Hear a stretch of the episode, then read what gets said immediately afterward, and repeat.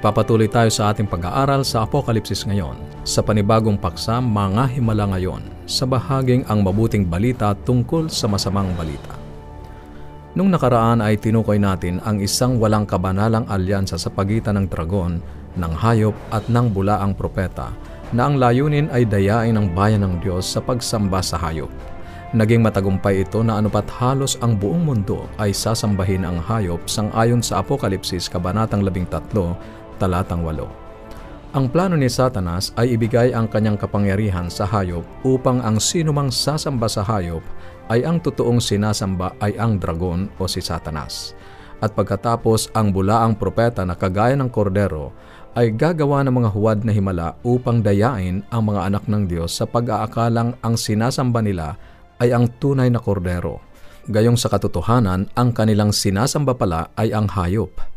Idiniin din ni Jesus ang puntong yan sa Mateo Kabanatang 7, talatang 15, nang sabihin niyang mangag-ingat kayo sa mga bulaang propeta na nagsisilapit sa inyo na may damit tupa, datapwat sa loob ay mga lobong maninila. At pagkatapos ay nagpatuloy si Jesus sa pagbanggit sa isa sa pinaka nakakatakot na talata sa Biblia – sa Mateo Kabanatang 7, talatang 21 hanggang 23. Ganito ang sinabi ni Jesus, Hindi ang bawat nagsasabi sa akin, Panginoon, Panginoon, ay papasok sa kaharian ng langit, kundi ang gumaganap ng kalooban ng aking Ama na nasa langit. Marami ang magsasabi sa akin sa araw na yaon, Panginoon, Panginoon, hindi baga nagsipanghula kami sa iyong pangalan at sa pangalan mo'y nangagpalayas kami ng mga demonyo? At sa pangalan mo ay nagsigawa kami ng maraming gawang makapangyarihan, at kung magkagayoy ipahahayag ko sa kanila, kailan may hindi ko kayo nangakikilala, magsilayo kayo sa akin, kayong manggagawa ng katampalasanan. Ang tinutukoy ni Jesus ay ang mga taong sa panlabas na anyo ay mga relihiyoso. Para bang sila ay talagang mga taong espiritual. Tumatawag sila sa pangalan ni Jesus at gumagawa ng mga himala sa kanyang pangalan Ngunit sa huli, sasabihin ni Jesus sa kanila na hindi niya sila nakikilala. Nung nakaraan ay tinanong kita, Nakarating ka na ba sa punto ng iyong buhay spiritual na kung ikaw ay mamamatay ngayon, ay tiyak na tiyak mo na ikaw ay magmamana ng buhay na walang hanggan? Ang ilan sa inyo ay marahil sasabihin, Oo, tiyak ko na ako ay may buhay na walang hanggan. Isipin mo ito ang mga iyon na mga manggagawa ng mga himala na kung titingnan mo ay mga totoong espiritual, ay marahil siyang mauunang magtataas ng kanilang mga kamay at magsasabing, Oo, tiyak ko na ako ay maliligtas. Iniisip nila na sila ay may buhay na walang hanggan at ituturo ang mga himala at mga makapangyarihang kanilang ginawa upang patunayan iyon. Ngunit sa katotohanan, hindi sila nakikilala ni Jesus.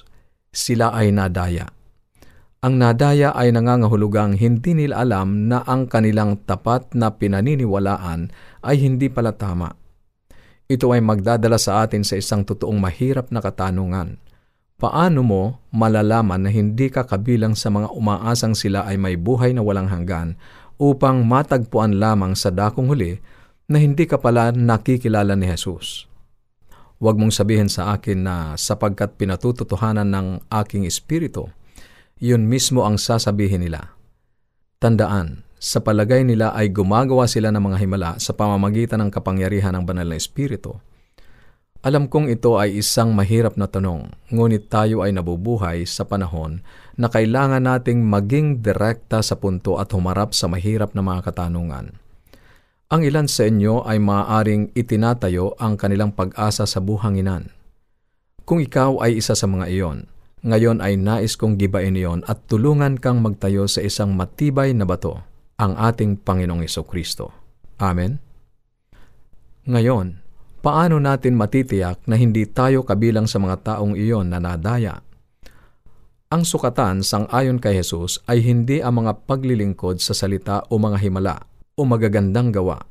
Ang subukan ay kung ginagawa nila ang kalooban ng Diyos na nasa langit sang ayon sa talatang 21. Maging si Satanas ay makagagawa ng mga himala. Si Jesus ay hindi interesado sa paglilingkod sa salita lamang.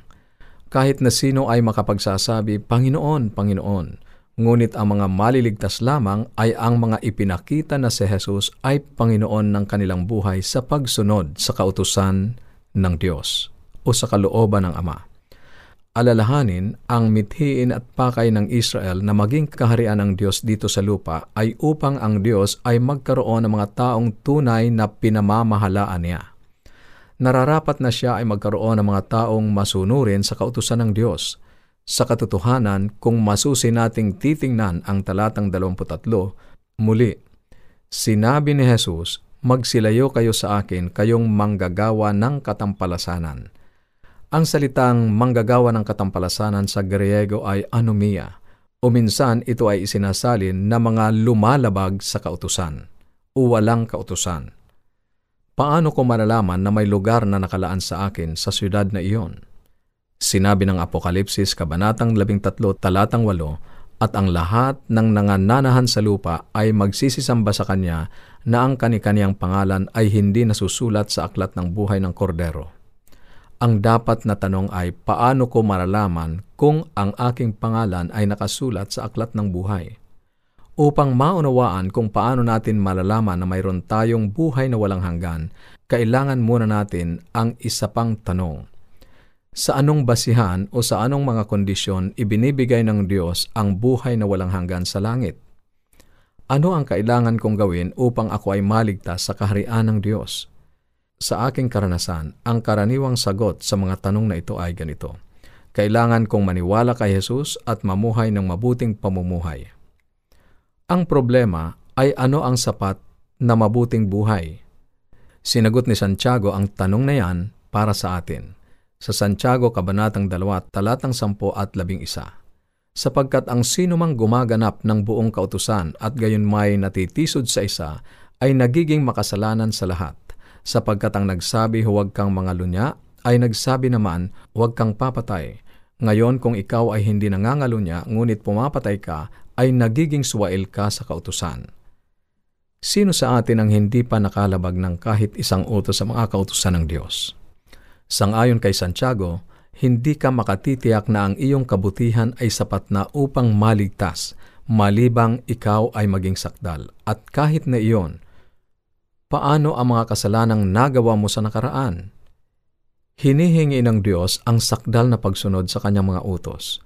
Tayo ay mga lumalabag sa kautusan. Sinabi ni Juan na ang sino mang gumagawa ng kasalanan ay sumasalansang din naman sa kautusan at ang kasalanan ay ang pagsalansang sa kautusan.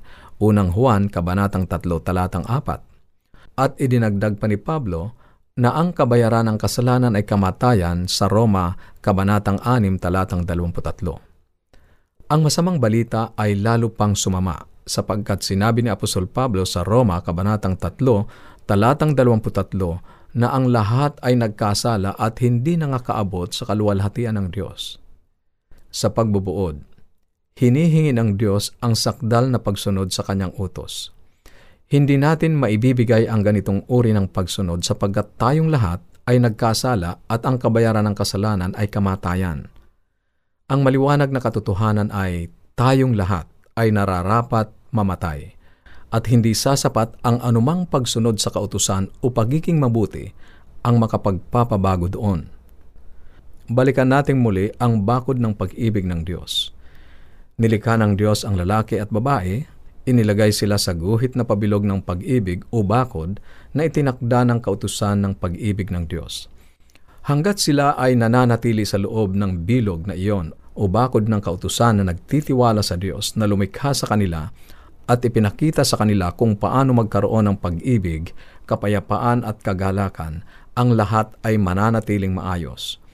Ngunit kung sila ay magpapasyang hindi magtiwala sa Diyos at magpasimulang mamuhay sa paraang inaakala nilang mabuti sa kanila at lumalabas sa guhit na bilog o sa bakod ng kautusan ng pag-ibig ng Diyos at sila ay sumuway, ang iba ay madadamay sa pagdurusa at masasaktan.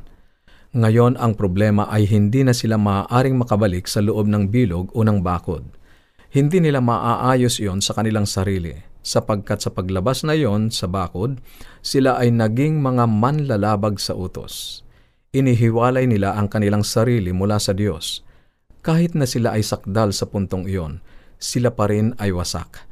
Kaya nakita mo, walang pag-asa na makuha mo ang buhay na walang hanggan hanggang sa ang basihan ay kung gaano ka kabuti. Tayong lahat ay sumira sa kautusan. Mabuti na lamang, hindi doon natatapos ang kasaysayan, sapagkat ang Diyos ay mahabagin. Narito na ang magandang balita. Hindi niya nais na mapahamak ang sinuman, sapagkat gayon na lamang ang pagsinta ng Diyos sa sanglibutan na ibinigay niya ang kanyang bugtong na anak upang ang sinumang sa kanya'y sumampalataya ay huwag mapahamak, kundi magkaroon ng buhay na walang hanggan. Juan Kabanatang 3, talatang 16. Subalit ang Diyos din ay matuwid. Natutunan na natin na upang magkaroon muli ng kapayapaan at pagkakaisa sa sanlibutan, kailangang wakasan ng Diyos ang kasalanan at mga makasalanan. At dahil tayong lahat ay makasalanan, lahat tayo ay tiyak na mamamatay, gaano man tayo maging masunurin sa Diyos. Hindi papayagan ng Diyos ang makasalanan na magpatuloy ng walang hanggan upang magbigay ng pagdurusa at sakit sa iba na nais maglingkod sa Kanya. Kailangan niyang wakasan ang lahat ng iyon. Ngunit paano niya tatapusin ang mga makasalanan at ililigtas ang mga nagnanais maglingkod sa Kanya?